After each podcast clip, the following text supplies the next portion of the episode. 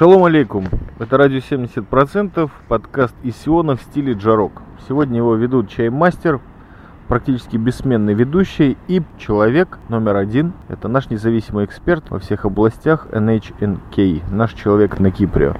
И сегодня мы вам поведаем некоторую терку на тему нанотуризма. Как вы помните, наши небольшие экскурсионные вылазки по Сиону мы именно так и называем. Все то, что вы можете сделать буквально за 24 часа, то есть сутки, куда вы можете добраться, чтобы посмотреть. На сей раз нас не сопровождал инструктаж Волка. Мы решили сделать такой secret travel и пересечь 60% территории Сиона, то есть пустыня Негев. Совершили такой автопробег от Средиземного моря к Красноморью, то есть в стольный город Эйлат, в котором если кто-то следит за выпусками ради 70% или более крутого андеграундного подкаста 23 метра Генриха, в этих выпусках уже где-то проскакивали записи много лет назад из этого замечательного города. Но эта вылазка на туризма была совершена без независимого эксперта. И вот мой первый вопрос. На вашей памяти вы впервые пересекаете пустыню и вообще в ней находитесь или нет? Ну, как мне подсказывают из зала, видимо, первый. Также на полях заметим, что пересекали мы пустыню в сторону Красного моря днем, а возвращались точно по такой же дороге ночью. Вот какие мысли возникают тут в сравнении? То есть, насколько это можно было судить из окна и по тем редким обстановкам в процессе нашего автопробега, вот разница между пустыней днем и ночью. Но ночью тупо ничего не видно вокруг, а днем видно. Но ночью зато видно хорошо небо со звездочками. Да, как независимый эксперт, имели возможность наблюдать то, о чем я долго говорил, по большей части в своих армейских подкастах, когда заглушается мотор Хаммера, боец ложится на капот этого Хаммера и вперивает свой взгляд в небо, который сейчас я очень так серьезно сосредоточился на обратном пути и понял, что со временем, если долго на небо смотреть, то звезды становятся ярче. Как вам звезды посреди неба в пустыне? Красиво, что тут скажешь. На самом деле, чем ниже в пустыню, то есть чем ниже в кратер, тем лучше видно. Потому что я думаю, что все-таки метраж, который ты спускаешься относительно расстояния до звезд, не имеет значения а при этом в кратере в самом, естественно, нет никакого освещения побочного, ничто не мешает, и поэтому контрастность гораздо выше. поэтому снизу кратера смотреть все-таки лучше, чем сверху.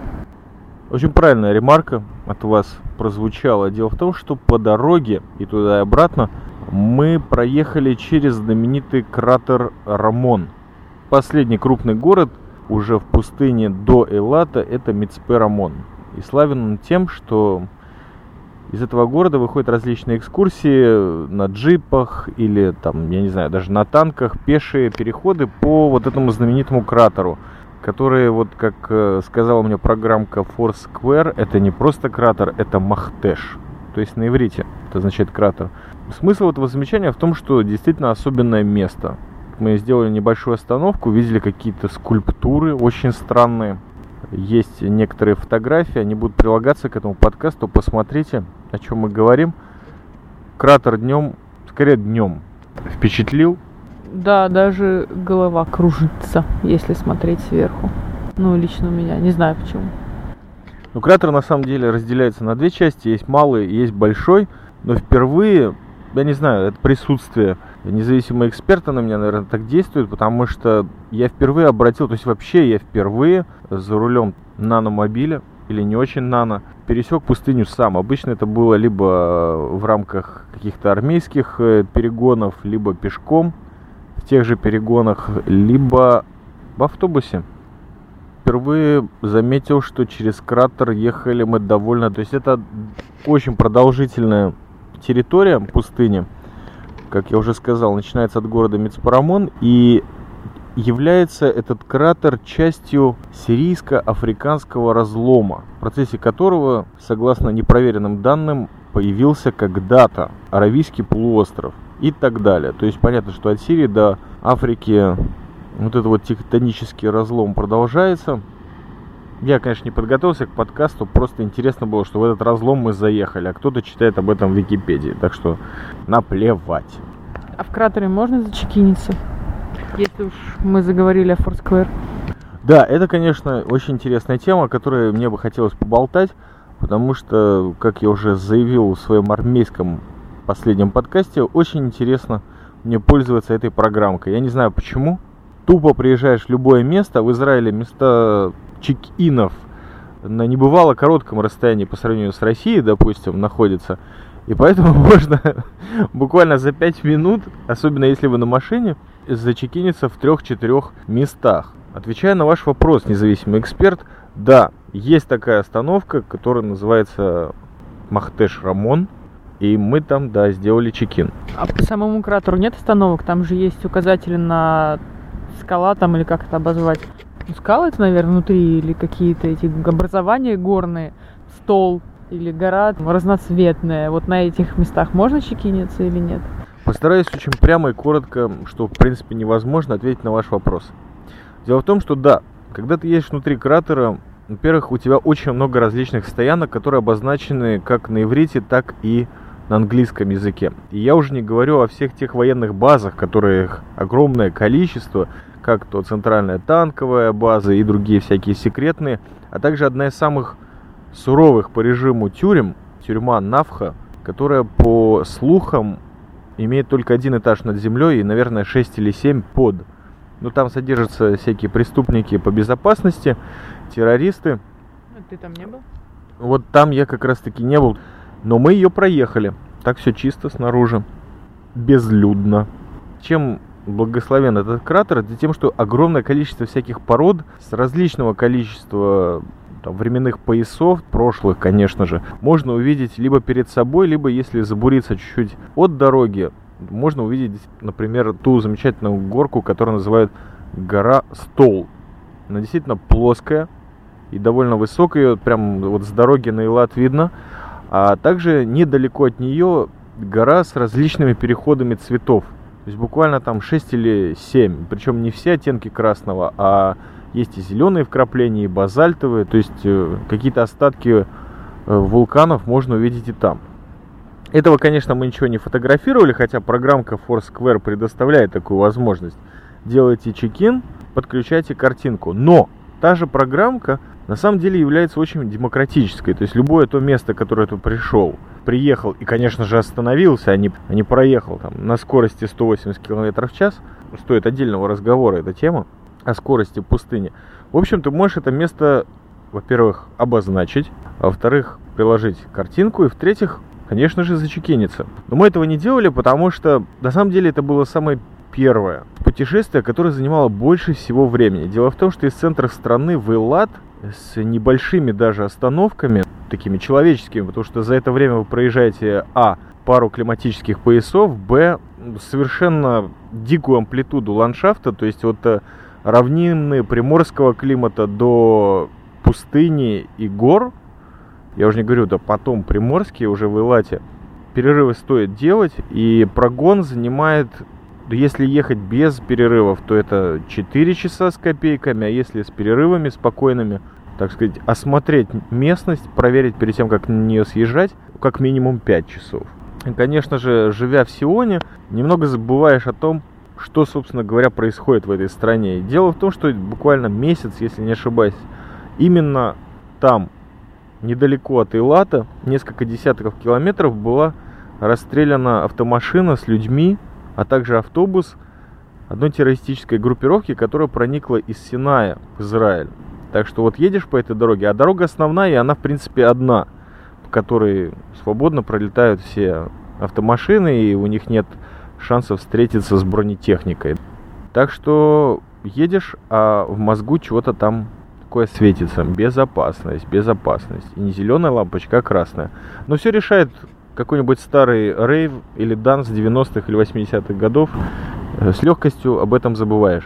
Также я должен э, заметить, что уже подъезжая к Элату, за 100 километров до него, я когда-то служил вот и записывал оттуда подкасты об Иордании и ловле барык героином и всяческих других товарищей, про Хаммер впервые что-то записал.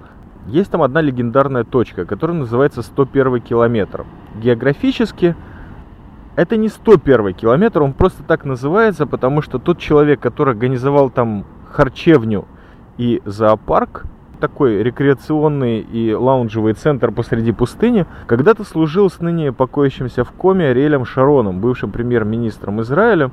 Прозвище его известно всему Израилю. Зовут его Куши, то есть негр. В миру его фамилия Мизрахи. Так вот, обычно эту трудно было проскочить, потому что она довольно хорошо освещена вечером. Там постоянно кто-то тусуется, и солдаты, конечно, и туристы, и просто проезжающие мимо. Сейчас нам не удалось это место найти по странному стечению обстоятельств. То есть вообще его не увидели как-то. Ну, невозможно, чтобы мы его проскочили. По слухам, как нам сказал один коренной житель Илата, этот 101 километр сгорел. Да, а почему он 101 забыл сказать. Дело в том, что покоящийся в коме Рель Шарон и вот этот товарищ Мизрахи, кавычках негр, когда-то служили в легендарном антитеррористическом подразделении 101 который потом трансформировался в десантный полк. Предоставляю слово независимому эксперту, как вам вообще дорога днем? Что запомнилось до Эйлата? Место сгоревшего тигра, конечно. 101 километр, где были различные животные, в том числе и тигры, которые там при пожаре все сгорели. Да, тигра жалко. Да. Не могу сказать, что-то конкретное, какое-то место бац и запомнилось. А Тимна? А Тимну мы не видели, мы просто проехали, и там было написано Тимна. И все, ну это А что это? Парк. Это природный парк такой, не знаю, заповедник, он имеет он статус или нет. Но он тоже... Конечно, имеет. Он один из самых крупнейших в Израиле. В котором, ну да, в нем тоже есть различные скалистые образования и природные так называемые скульптуры, то есть не скульптуры, а просто какие-то горы, скалы, которые имеют э, интересную какую-то форму, забавную. И медь, медь. И медь, да. То есть там есть место, где медь непосредственно выходит на поверхность, там такое, как зеленая такая лужайка, на самом деле она не травяная, а медная. Вот. Но мы там не были.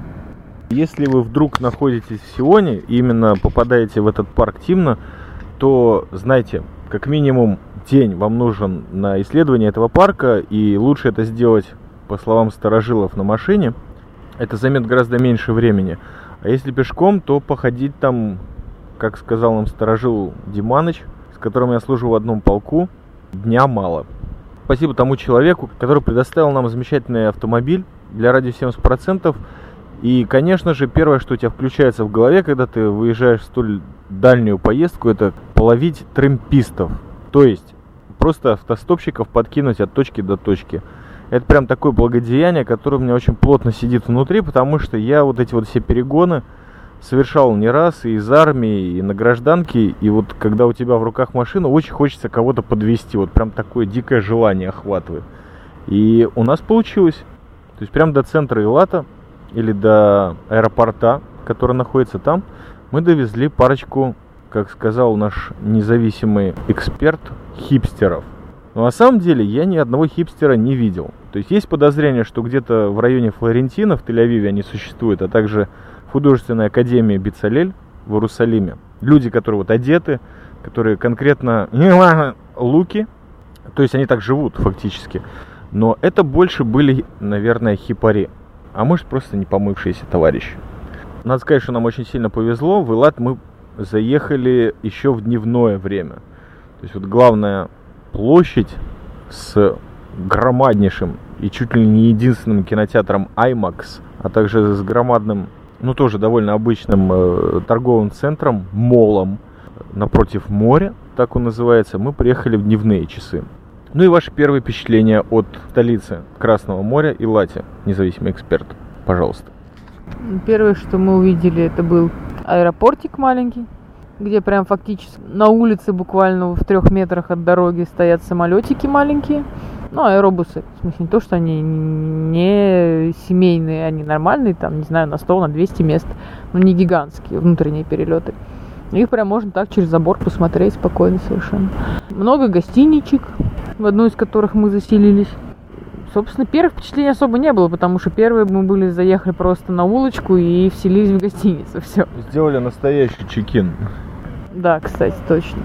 Сделали мы главный чекин, воткнули, соответственно, потому что, как сказал независимый эксперт, довольно точно определил, приезжаешь в Элат и тебя накрывает ощущение отпуска. Даже если ты приехал на 24 часа в этот город, я на самом деле не сразу прорубился этим ощущением, но оно действительно накрывает. Потому что вот от Элата создается такое впечатление, что ты действительно приехал на какой-то курорт. И первая мысль была о том, чтобы показать вот Илат, потому что из таких курортов я был, наверное, единственное, где на Кипре. И вот я все время говорил, что вот на Кипр, на Кипр очень похоже. И похоже ли это на самом деле? Очень похожи, потому что тоже пальмочки вдоль берега, тут прибрежная пляжная полоса и всякие такие же точно, ну не барахолки, но в общем стоит куча всяких палаток, где продают всякую билиберду, всякие светящиеся мячики, какие-то шапки и прочую фигню, браслеты кожаные и не кожаные, рисуют на рисе имена и все такое. Все это действительно очень похоже, и просто по размещению все очень похоже. Да тут там есть мост, а на Кипре нету. Да, причем мост разводной. Дело в том, что Туйлат это все-таки порт. Это единственный порт Израиля на Красном море.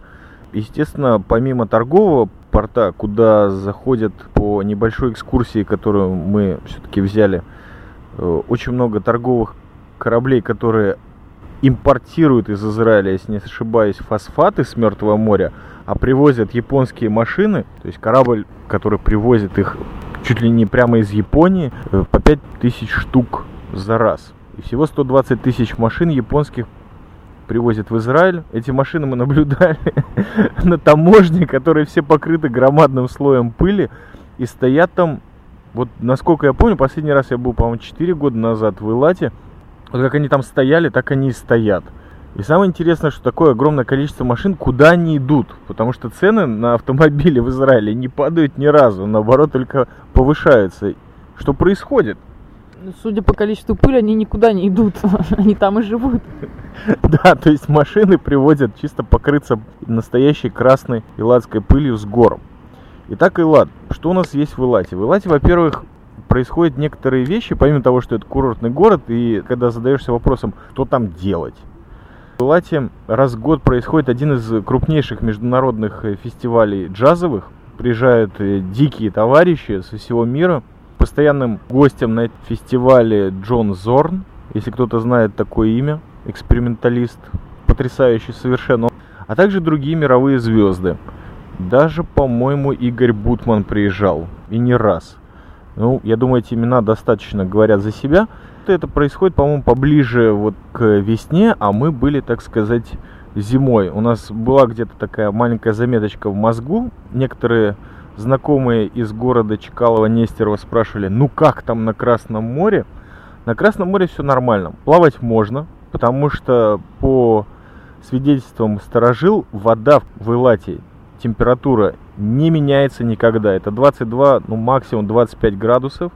Вода необыкновенно чистая, то есть гораздо чище, чем на Средиземке, на берегу которой мы сейчас записываем этот подкаст. Очень много рыб. Подходишь на берег, опускаешь в воду руки, и грибы твоих ног едят рыбу.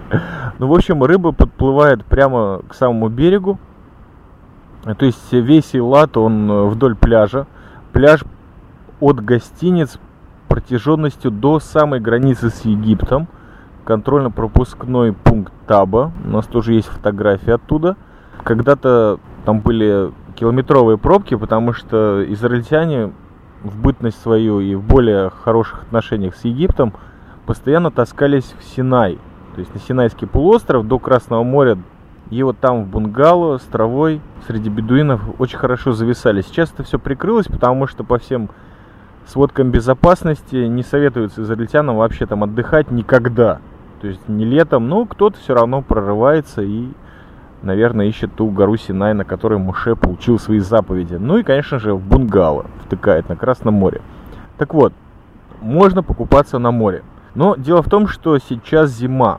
И так как э, Илад все-таки граничит с пустыней, то вечером довольно прохладно. Причем прохладно ощутимо. А днем нормально, тепло. Так вот, кроме джазового фестиваля, что у нас есть? У нас есть Иладские горы замечательные. То есть там можно день или два провести в путешествиях по ним, то ли на джипах, то ли пешкарусом. Я когда-то совершил это путешествие в качестве охранника религиозных девочек. Вот, с ними было очень тяжело ходить, потому что они все растягивались там на километры, ковырялись в носу, говорили на свои религиозно-девочковские темы. Например? Я не подслушивал меня обуяла злость тогда, почему они все там растянулись страшно. А, потом у меня была школа гопников из Иерусалима, с ними вообще было очень весело. Но они как-то пободрее шли, потому что им очень хотелось разбить окна автобуса камнями. Конечно, в Ладских горах очень хорошо попутешествовать. Прям зимой, мне кажется, это самое благостное время. Потому что в Илате, например, я не могу находиться летом, а пару раз удавалось. Это 40 градусов, ужасающая сухость. Но я не могу там находиться, очень-очень жарко. Так что мы приехали в идеальное время. То есть в Илатских горах можно погулять. Также этот город предоставляет огромное количество всяких курортных морских услуг. Можно покататься на катере, на бананах, на яхтах. Да, помимо торгового порта в Илате огромное количество яхт. Вот о яхтах, если независимый эксперт нам напомнит, мы поговорим особо. Потому что куда этим яхтам выходить, кроме Илатского залива?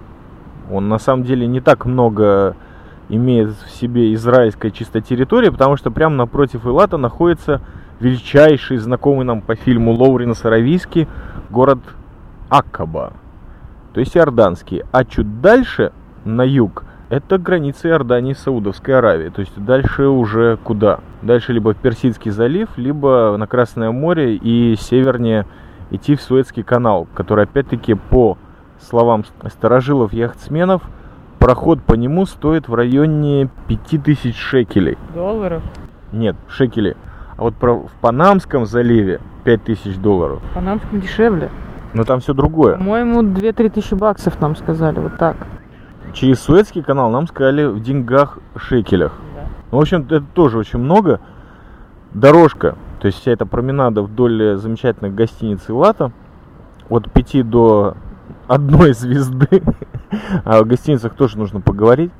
Есть там такой мостик, потому что яхты, они находятся в глубине Илата буквально, и небольшой заводе, и вот чтобы выйти им в Илатский залив, нужно пройти под разводным мостиком, который деревянный, но по-настоящему разводной.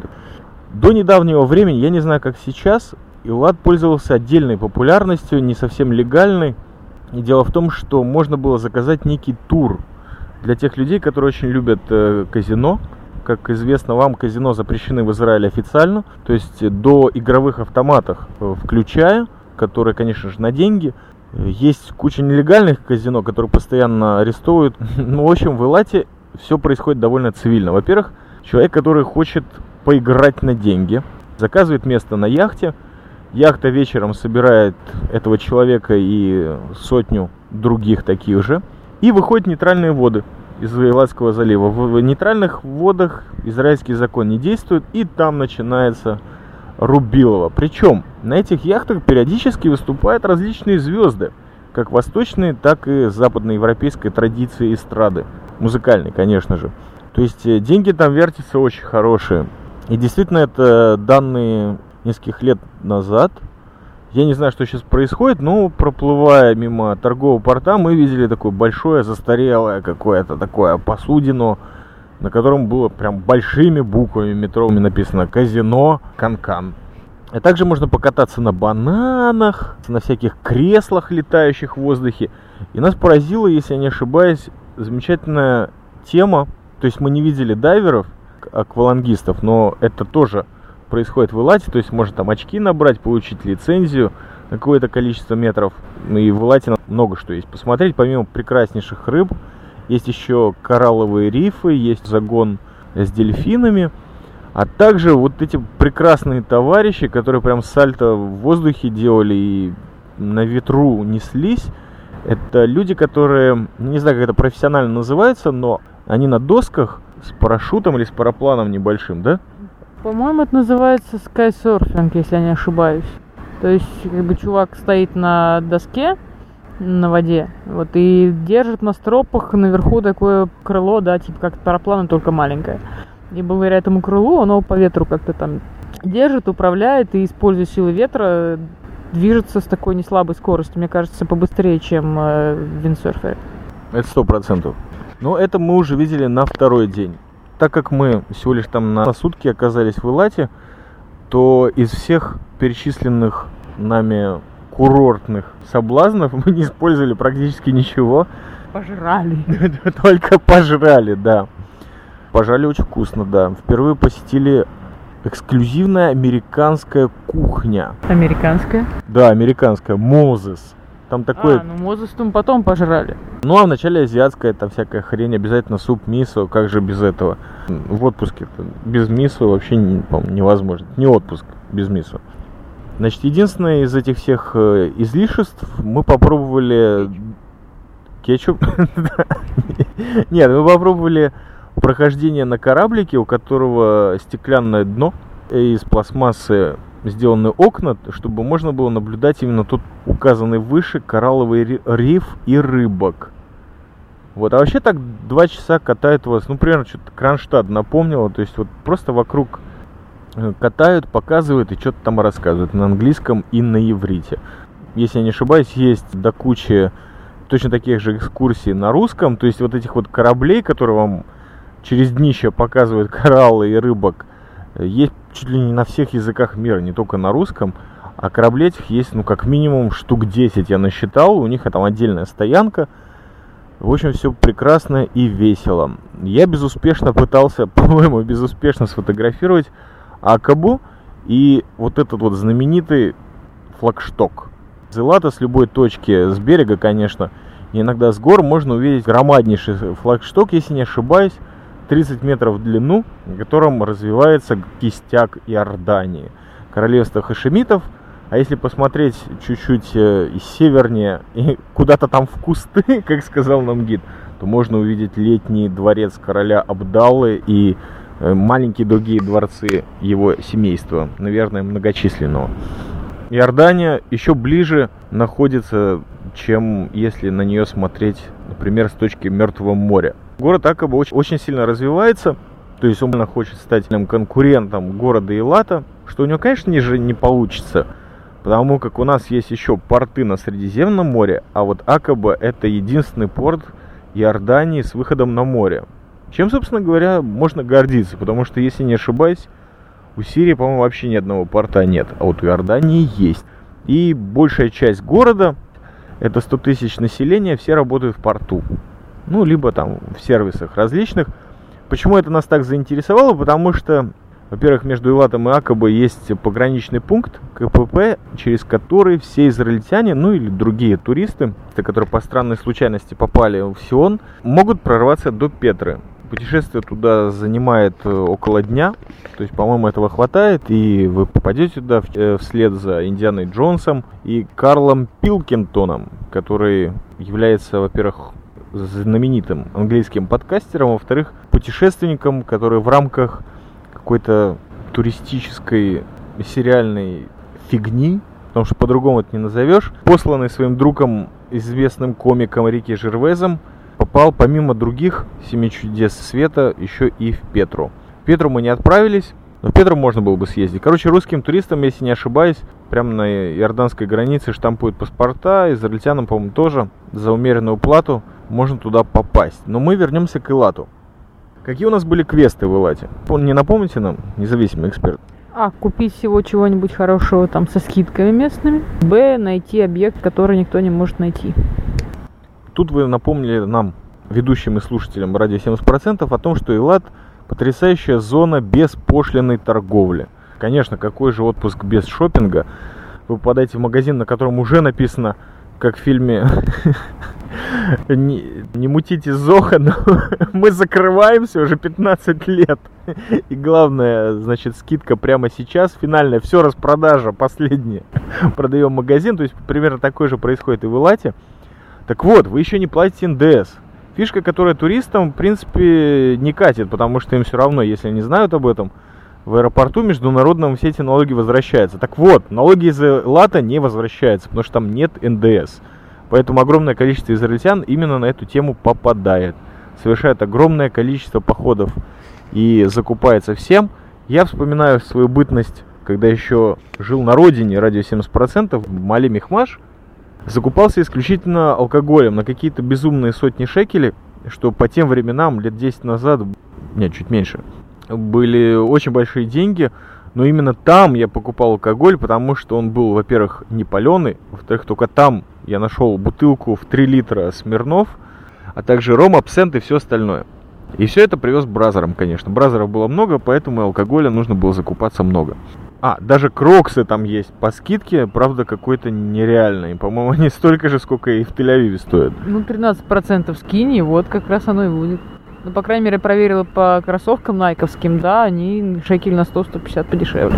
А теперь перейдем к Весту. То, что и составляет отпуск. Как мы уже сказали, отпуск без шопинга это не отпуск. А у нас, как у знаменитых нанотуристов, есть еще и различные квесты. Квест был такой. Дело в том, что уже упомянутый ранее в подкасте Волк прорубил нас на тему архитектора-художника Рама Мурина. Чем известен этот человек? Тем, что он создает скульптуры или архитектурные различные ансамблики с участием природных ресурсов, как то деревья. Ну, наверное, вы на фотографиях можете увидеть или видели когда-то, например, в городе Яфо на Средиземном море есть зависший в воздухе на канатах апельсин глиняный. Яйцо, да, яйцо, из которого растет апельсиновое дерево.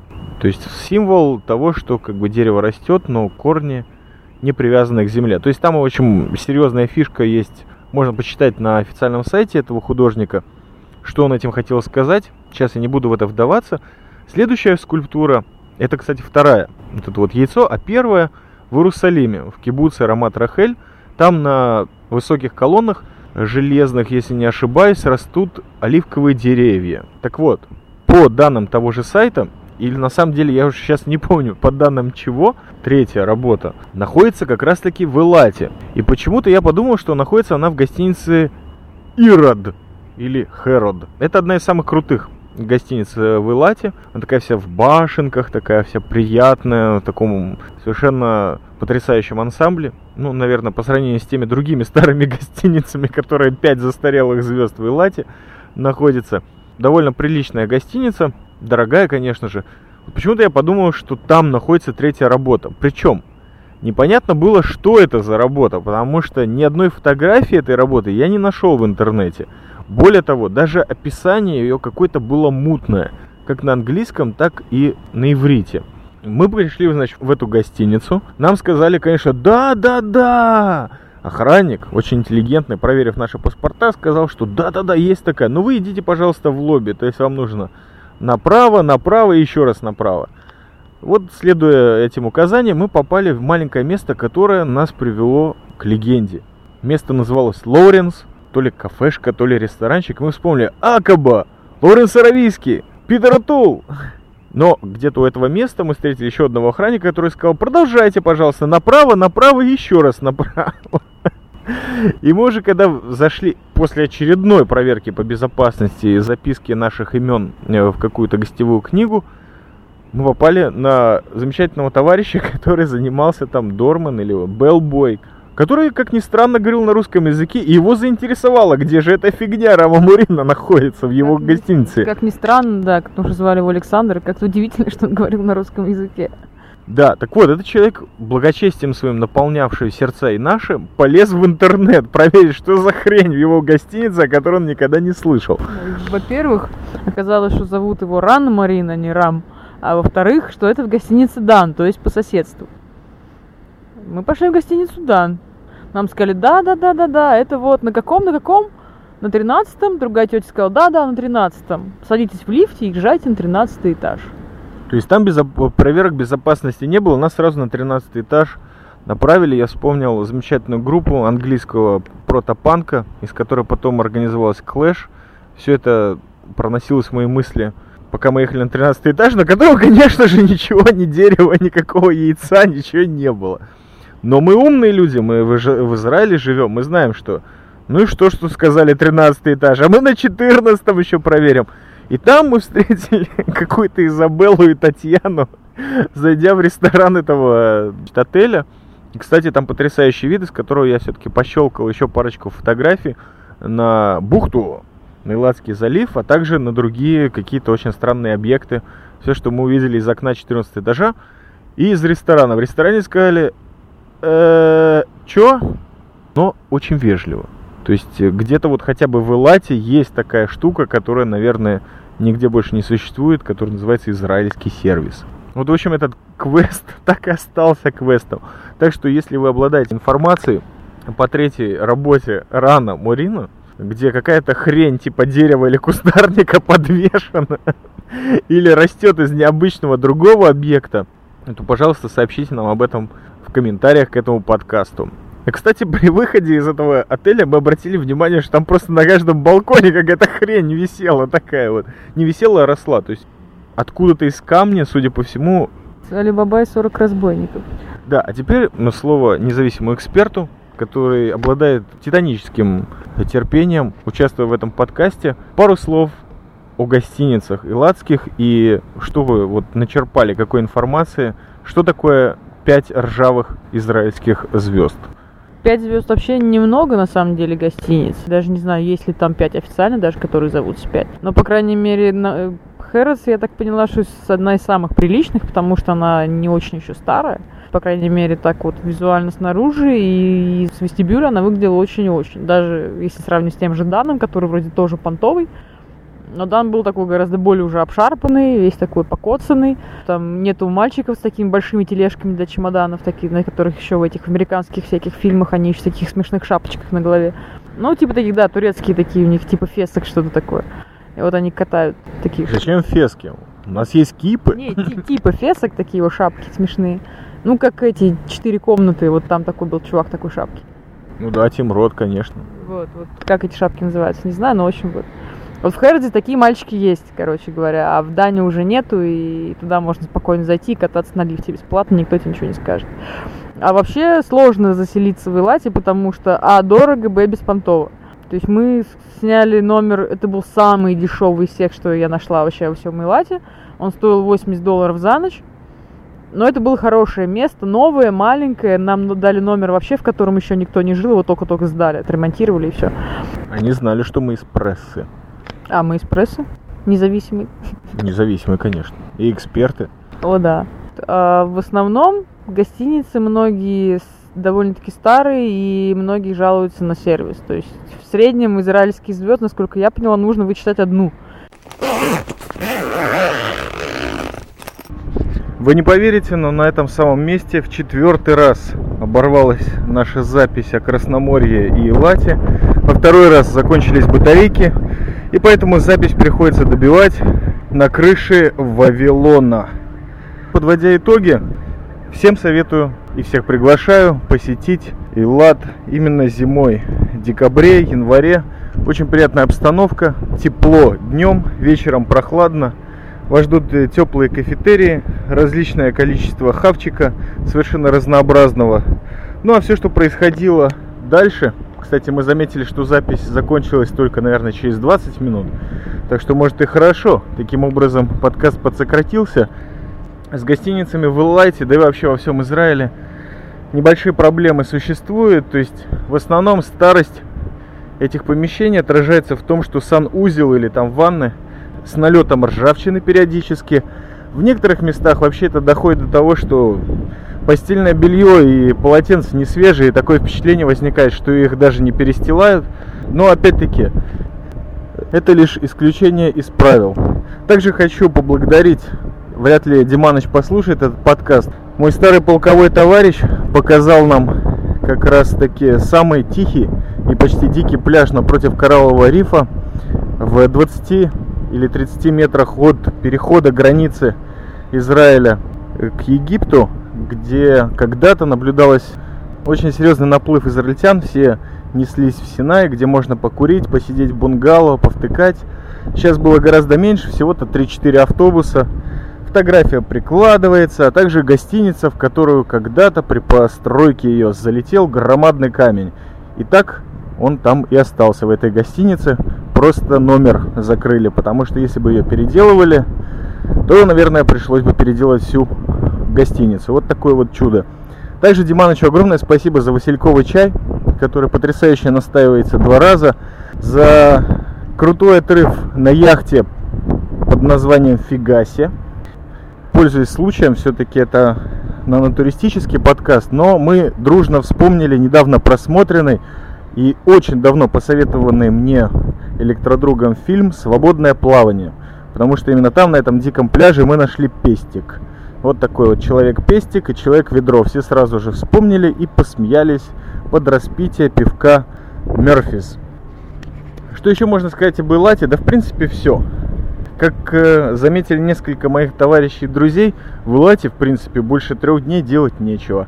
А что там, собственно говоря, нужно делать? На отпуске нужно отдыхать. Вот в Элате та самая атмосфера отдыха и ничего не делания, по-моему, блестяще представлена. Отдельно хотелось бы заметить какой-то чисто личностный аспект этого нано-путешествия. По слухам, дорога, как минимум, до Мицпарамона от Илата не просматривается полицейскими камерами, которые улавливают таких вот ковбоев и нанотуристов, как Чаймастер, на предмет превышения скорости. И поэтому это настоящая отдушина для водителя после того, как ты в центре страны вечно стоишь в пробках, вечно тебя подрезают. Вот там душа по-настоящему раскрывается и отдыхает, потому что лететь можно, особенно ночью, это довольно прикольно, но в принципе и опасно. И 160, и 180, и летишь ты сквозь эти ночные просторы под звездным небом, и все это не кончается, ну, в течение нескольких часов. Так что вот такая отдушина скоростная присутствует. Ну, днем тоже гнали. Любой водитель машины меня может понять, хотя в Израиле, в принципе, расстояния маленькие и полетать, ну разве что на мотоцикле можно. Ну и на машине, как выясняется из этого подкаста. На прощание, пользуясь случаем, хочу поздравить всех слушателей ради 70%, хоть это не сионская традиция, с наступающим новым 2012 годом. Напоминаю, что наше общее исследование Х, то есть хроники апокалипсиса продолжается, уже отснят очередной видеоматериал. Надеюсь, в самом начале будущего года он выйдет. Не знаю, если до 31 декабря еще успею что-то записать, но попробую. В любом случае, с наступающим Новым годом, наилучших благ и побольше теплых отпусков, хорошего настроения. Это был Чаймастер, а также NHNK, наш независимый эксперт. И Влад действительно похож на Кипр, так что приезжайте, готовьте бабки и получайте удовольствие, где бы вы ни были. Шалом!